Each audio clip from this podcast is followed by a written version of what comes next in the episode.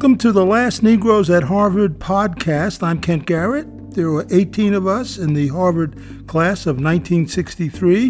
We were born in the 1940s. We are now pushing 80.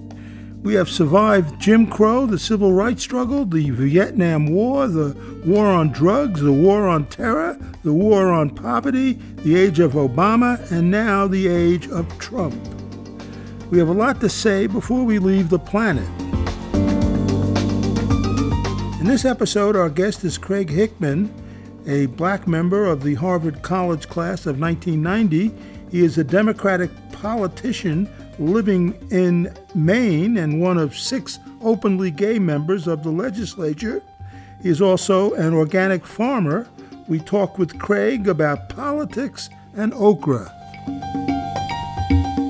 On the Zoom session with us are classmates Mason Morfitt, Jerry Secundi, Connie McDougal, John Woodford, Craig Allen, George Jones, Fred Easter, Nick Bancroft, Cindy Wardle, and Marcy Benstock.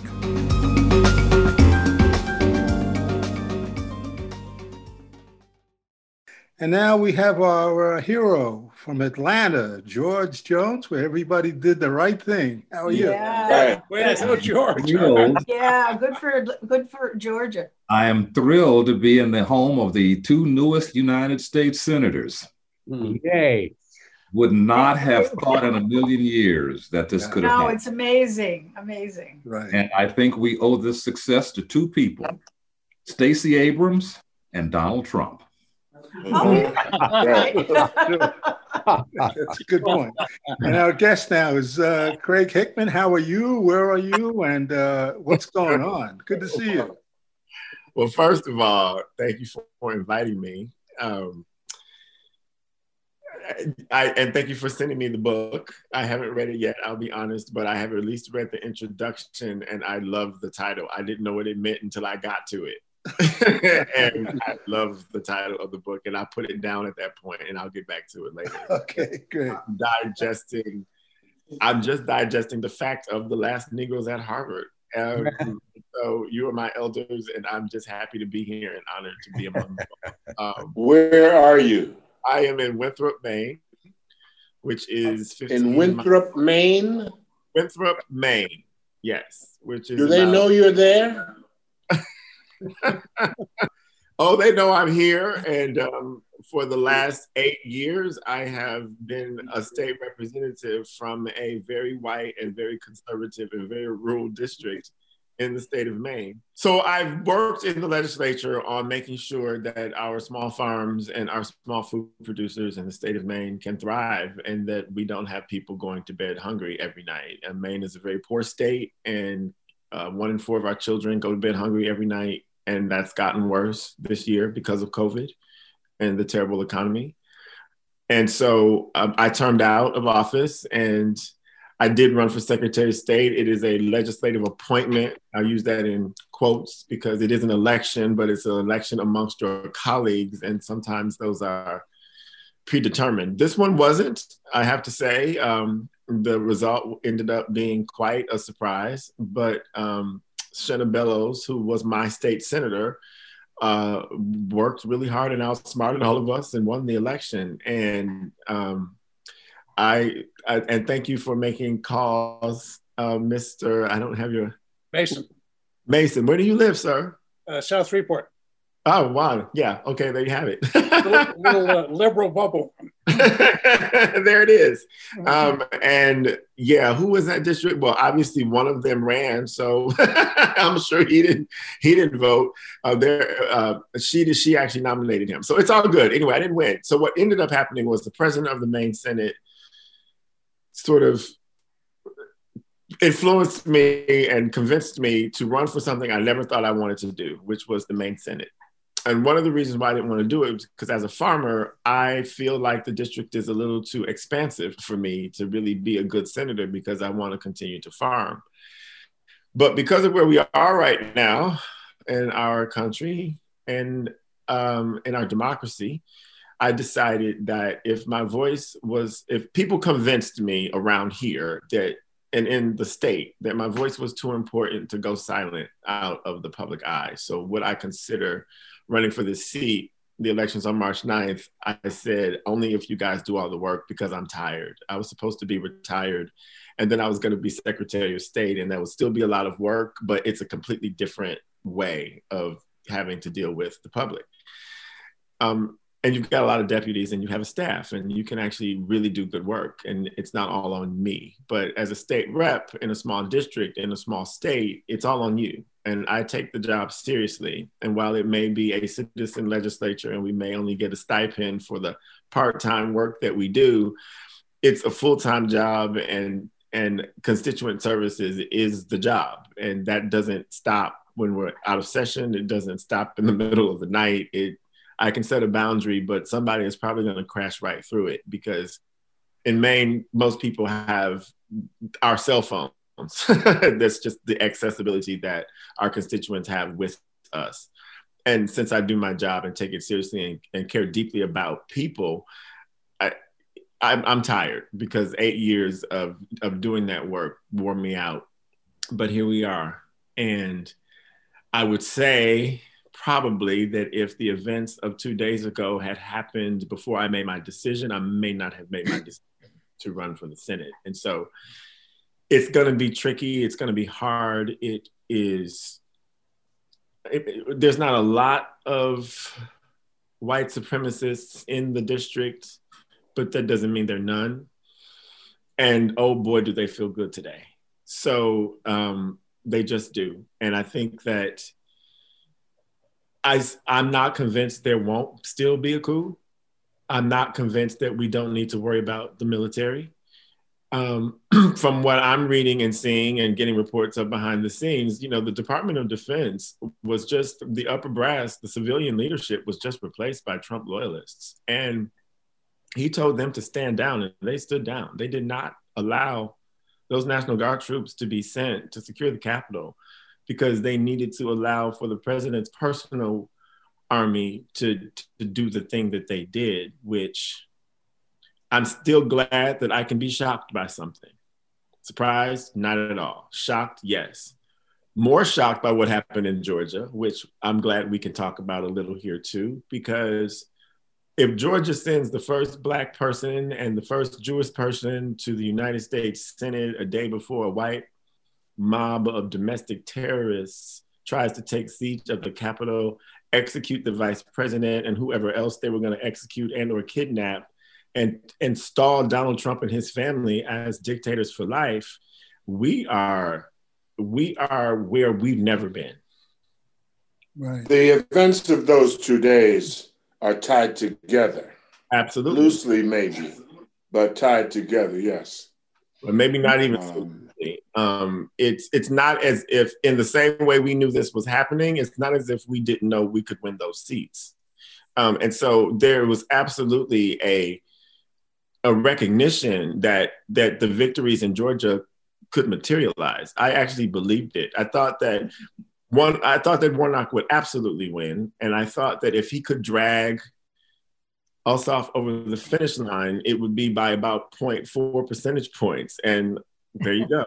Um, and they both made it on the plus side of 50%. I wasn't sure that that would happen. I thought they might split it 0.4 percentage points apart on opposite sides of the victory, but they both got over the finish line. And I haven't had an opportunity to rejoice in that because of right. what happened the very next day, yeah. um, which has taken me to my bone marrow. Because as an elected official who knows how easy it is to have your Capitol building breached, I mean, we never really were in danger ever there, but there were a couple of times where we were kind of like, it's a little crowded in here and people are a little agitated and the Capitol Police are not equipped to deal with all of this because they're just not that kind of law enforcement apparatus, at least not in Maine. I don't know where he There's went. There's a sister at, at the universe at Rutgers University who put that very succinctly, I thought. Brittany is her first name, Cooper maybe. But in any event, she said, white violence is seen as protest. Black protest is seen as violence. Yeah, I saw that. Yeah, that's good. Yeah. yeah. I saw that, and that is true. But and I saw another one that's similar, but actually even more heartbreaking. And it is.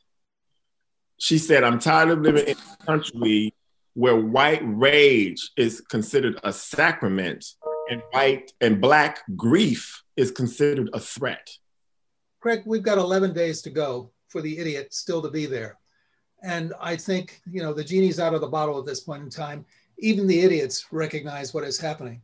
But once the new administration comes in and can remove the civilian oversight to the military, which was totally idiots, uh, are you still as concerned as to where we're going over the next few months? I must admit, I'm a little bit more optimistic.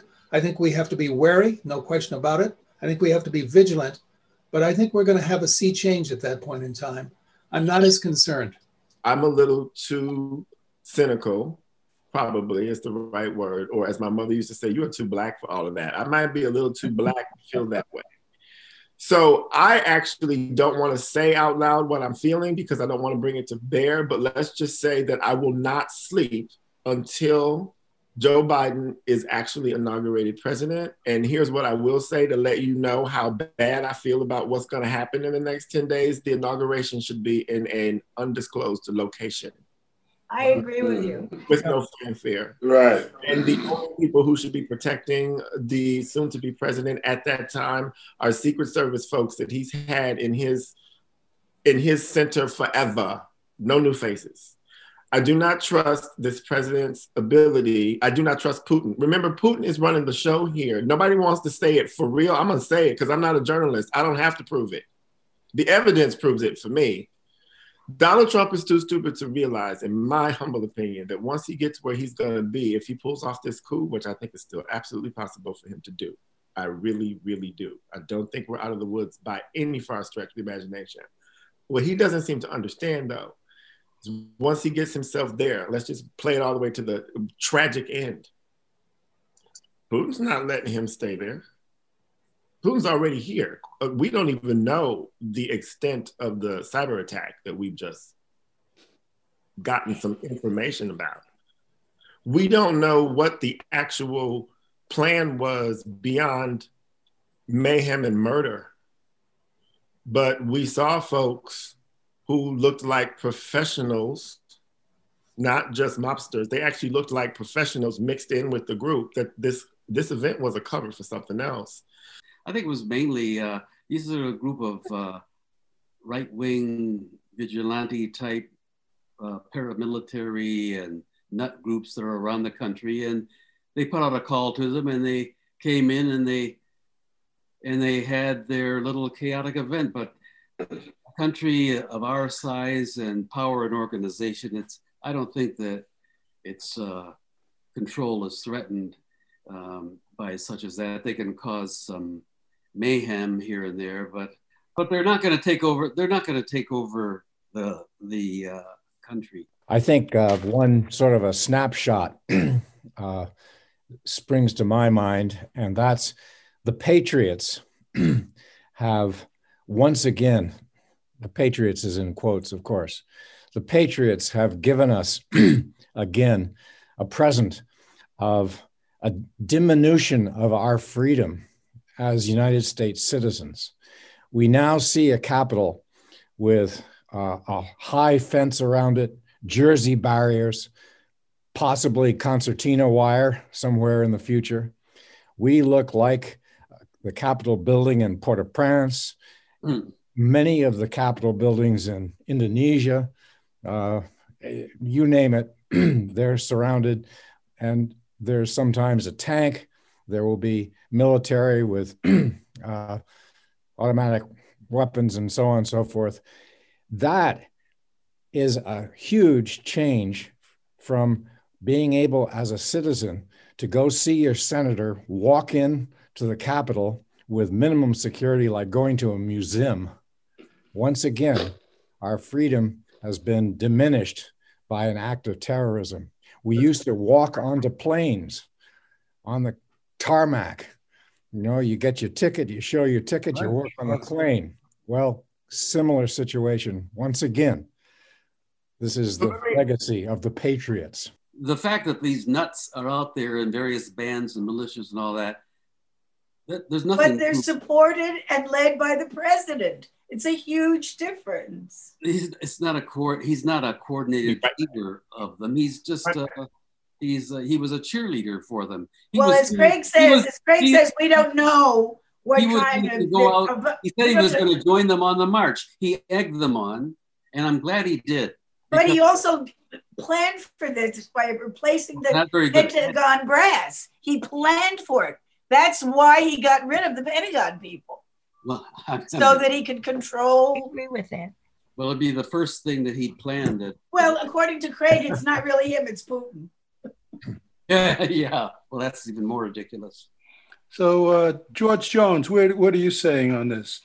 The attack on the Michigan Capitol was uncovered as a result of the infiltration of the organizations that were involved in that by, I don't know, FBI agents or at least undercover agents. So I think it's likely, although I've heard, obviously, I, I have no way of knowing for sure. I think it's likely that all of these white supremacist groups have government infiltrators associated with them. Mhm. And that may be why the situation on the other day, on Wednesday, was not more serious than it actually might have been.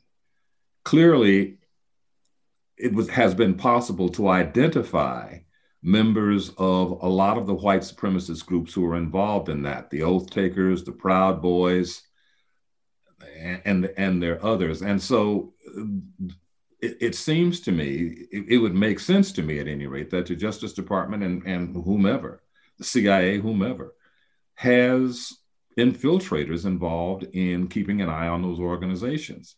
now, whether that's going to keep them from doing this again, that's another story. And needless to say, I don't know the answer to that. or help us prepare.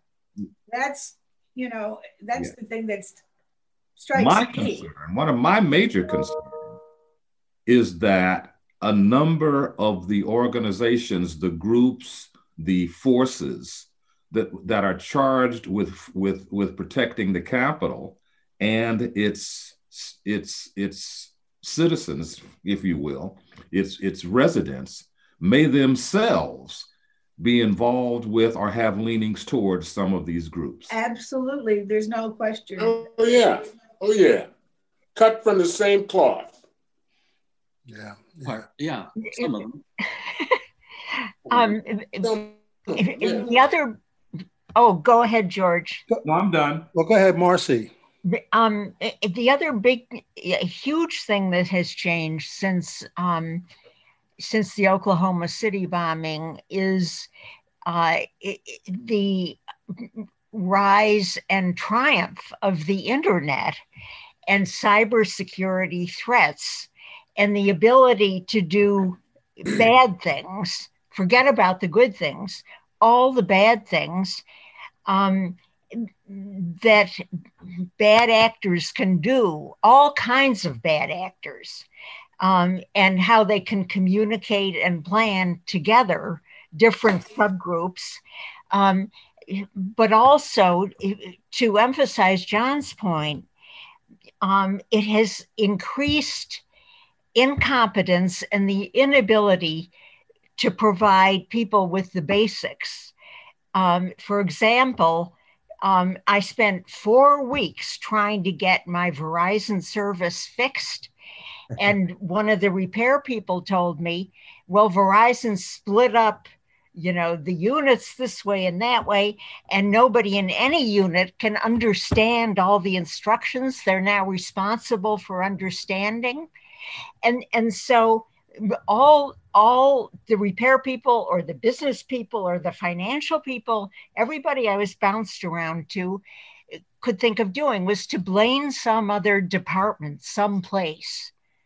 Um, and i think addressing the lack of functionality and ability to be competent um, is is crucial for survival in many ways and a few calls ago, Kent said, well, he learned hard work from his family. Mm-hmm. and and if and I would add being responsible. And Ken said if if he had had to be a floor washer, he would have done a the best job he could at being a floor washer for the rest of his life, totally different from the rest of his life that thank God he had. Um, and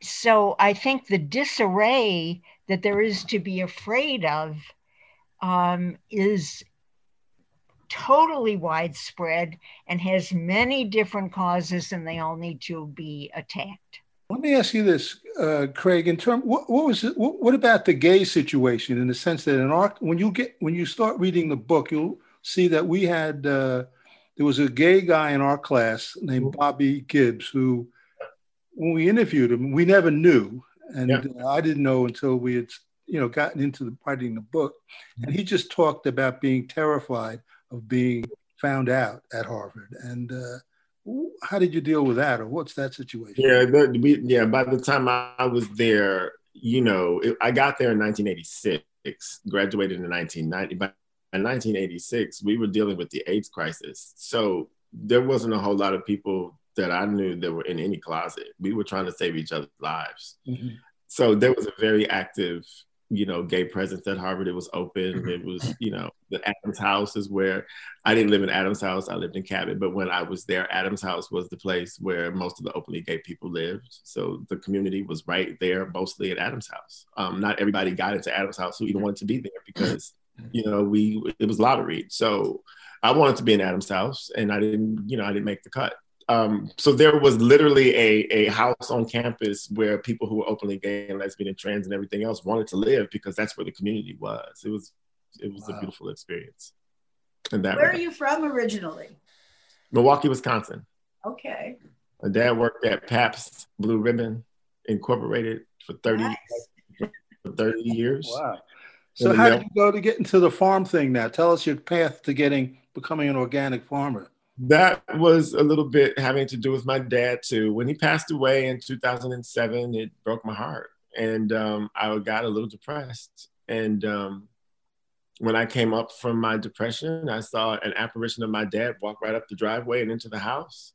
And I said to my husband, "I'm going to be a farmer." And he said, "Oh, please, you can't even weed the garden." So he challenged me and said, "You're never going to do that." And I was like, "Watch me." So by the end of that growing season, my farm stand on the side of the road was selling thousands of dollars worth of vegetables because he checked. Describe how you did that. It's very difficult to do that. I did it. I was determined. He said I couldn't do it, and nobody can tell me I can't. You already have enough land. Yes, yes. The land came with the farm. We bought a farm. Um, it, has got about 25 acres, and it was a bed and breakfast when we bought it, and we kept it as that. We didn't farm it right away. We just had our own garden out back, but we have land. We have a, like we have land, and there was farmland literally across the street that was in soil that I didn't want to use when I wanted to be a farmer. And so what did I do? I went to the highest point of the property behind the barn, right above the valley that used to be a rock quarry. And most of the sand was soil and rocks. It was the poorest, poorest, poorest soil on the farm. And that's where I decided to grow food because I say what what were you doing? I wanted to enrich the poorest part of the soil and make it be the most bring in you brought, so, brought in uh, truckloads of, of truckloads of compost and and peat and wood ash and I I burned. We put piles of wood up and we burned forestry. I mean, we. I'm like I.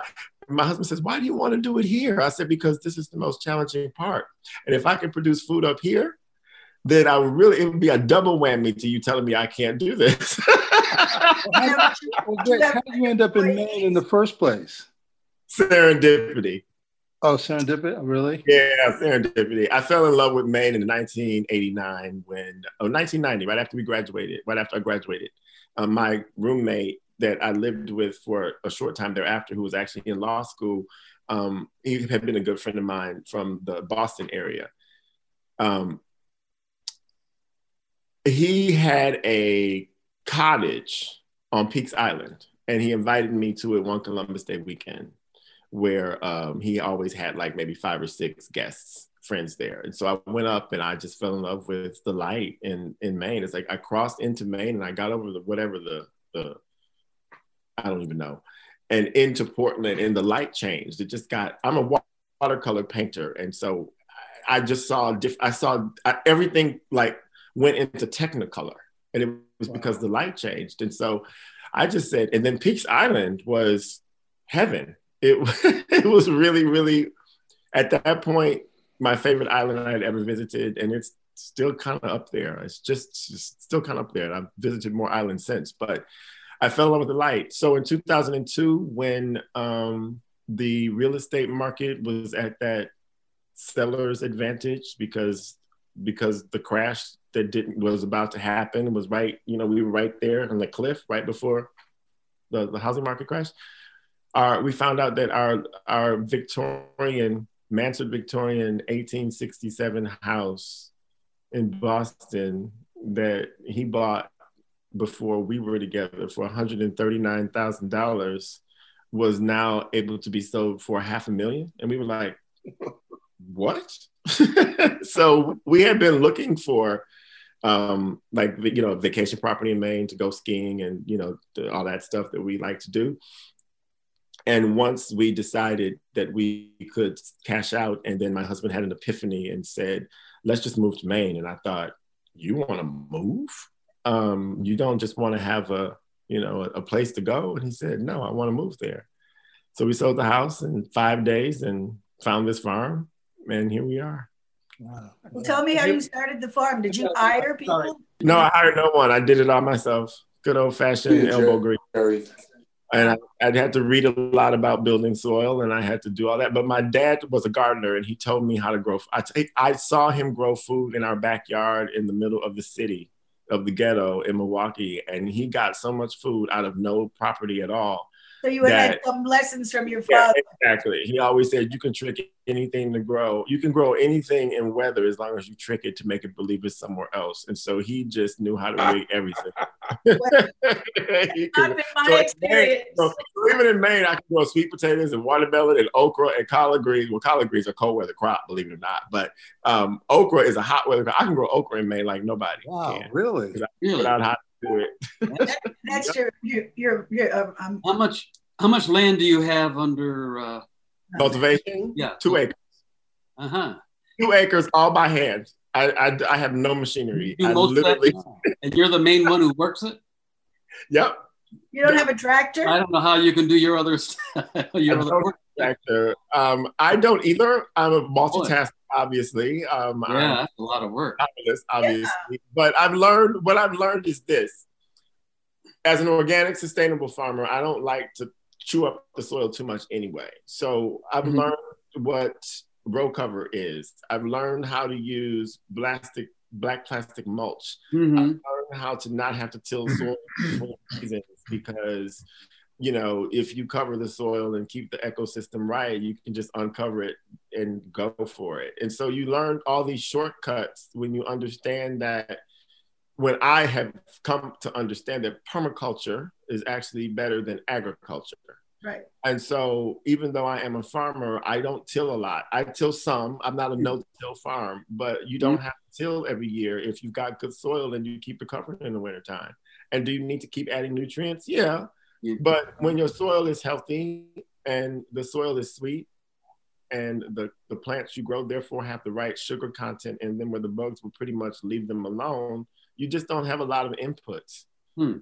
And so you plant the seeds and you irrigate and you harvest, and most of the work is on the back end, harvesting the food and putting it up. Have you been uh, back to any of your class reunions, and what's your sense of the status of uh, status of Harvard right now? I have been to just about all of my class reunions except one. Um, I have to be honest and say I haven't paid a whole lot of attention to what the status of Harvard is right now because when I became a legislator and a farmer, it it just just wasn't anything I paid attention to anymore. I go to my reunion, see my friends, and come home. So I don't know. I've been learning a little bit more about it because I've become more active in the you know in our um, Facebook group Harvard Class of 1990 um, because you know as you get to the 25 and the 30 and the 35 anniversaries as you all know you just want to you just want to keep up with people more. It seems like i didn't really care about keeping up with people for the first 10 years after graduation and now here i am.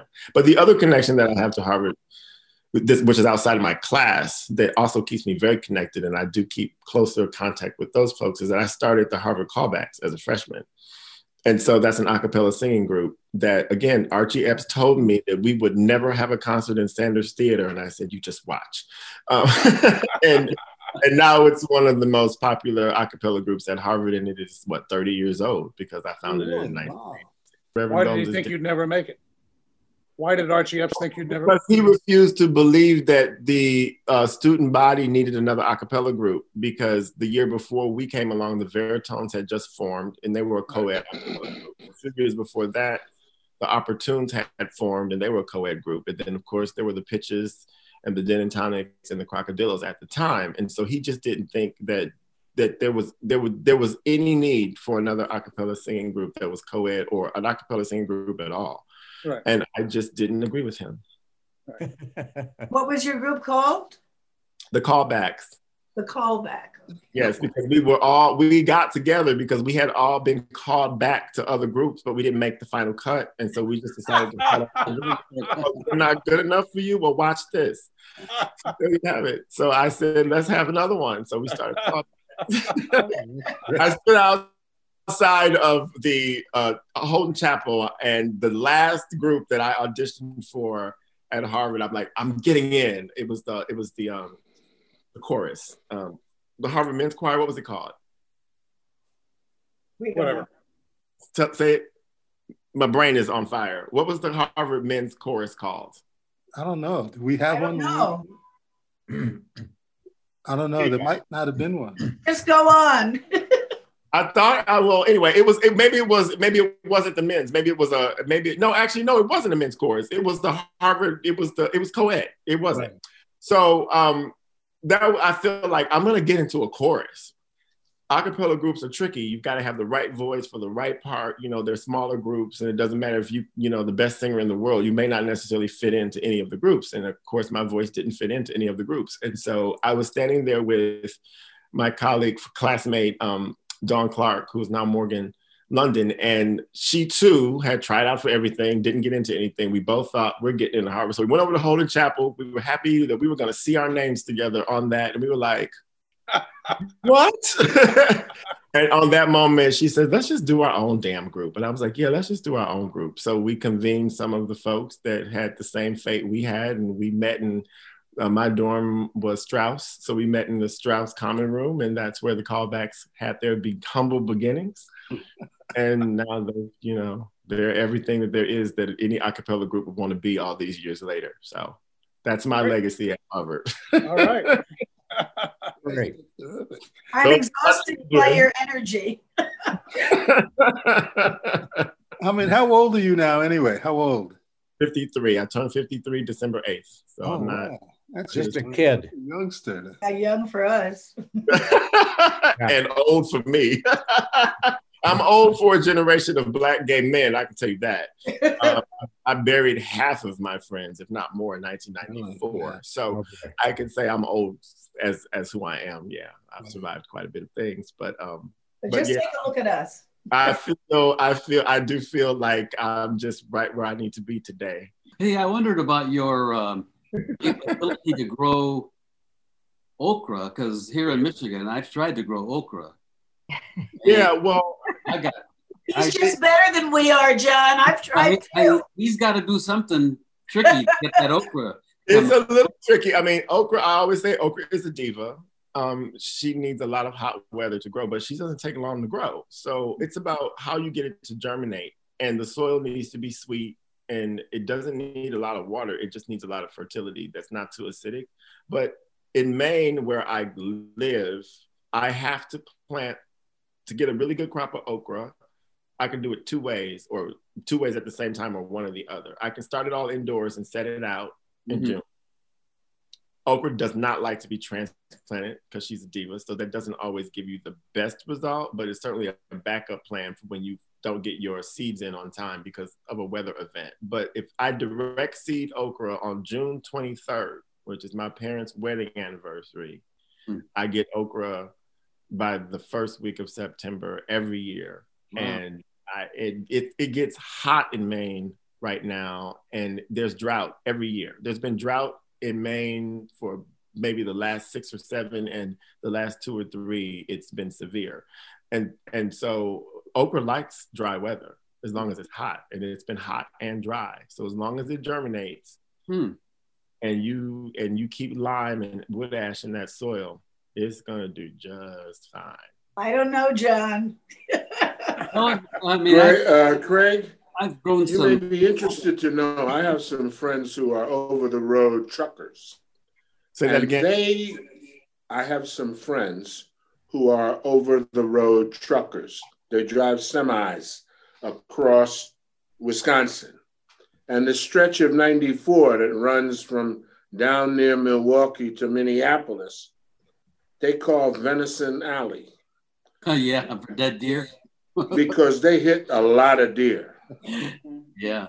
And the deer will feed a family for a good part of the winter. Mm-hmm. Yeah, we def- we definitely. Uh, uh, Mason will tell you, m- moose and cars up in the county tend to talk to each other way too much. Yeah. And, uh, Usually kill a good half dozen Canadians a year coming down from. Oh, I remember, yeah. I remember two Frenchmen and a Renault hit a deer in Maine when we were last in Maine. Uh, you know, and the Renault I mean, didn't moose, get the, moose, the moose won. Moose really won. They were dead as a doornail. Uh, well, listen, thank, that they would have said- thanks, thanks, everybody. Thanks, Greg. It was Great, really thank you very much. Good Thank luck. All right. um, Take good- care. See you guys next week. Thank you. See everybody. Yeah, you- Enjoyed week. it. Thanks. Take Bye. care. Take it easy.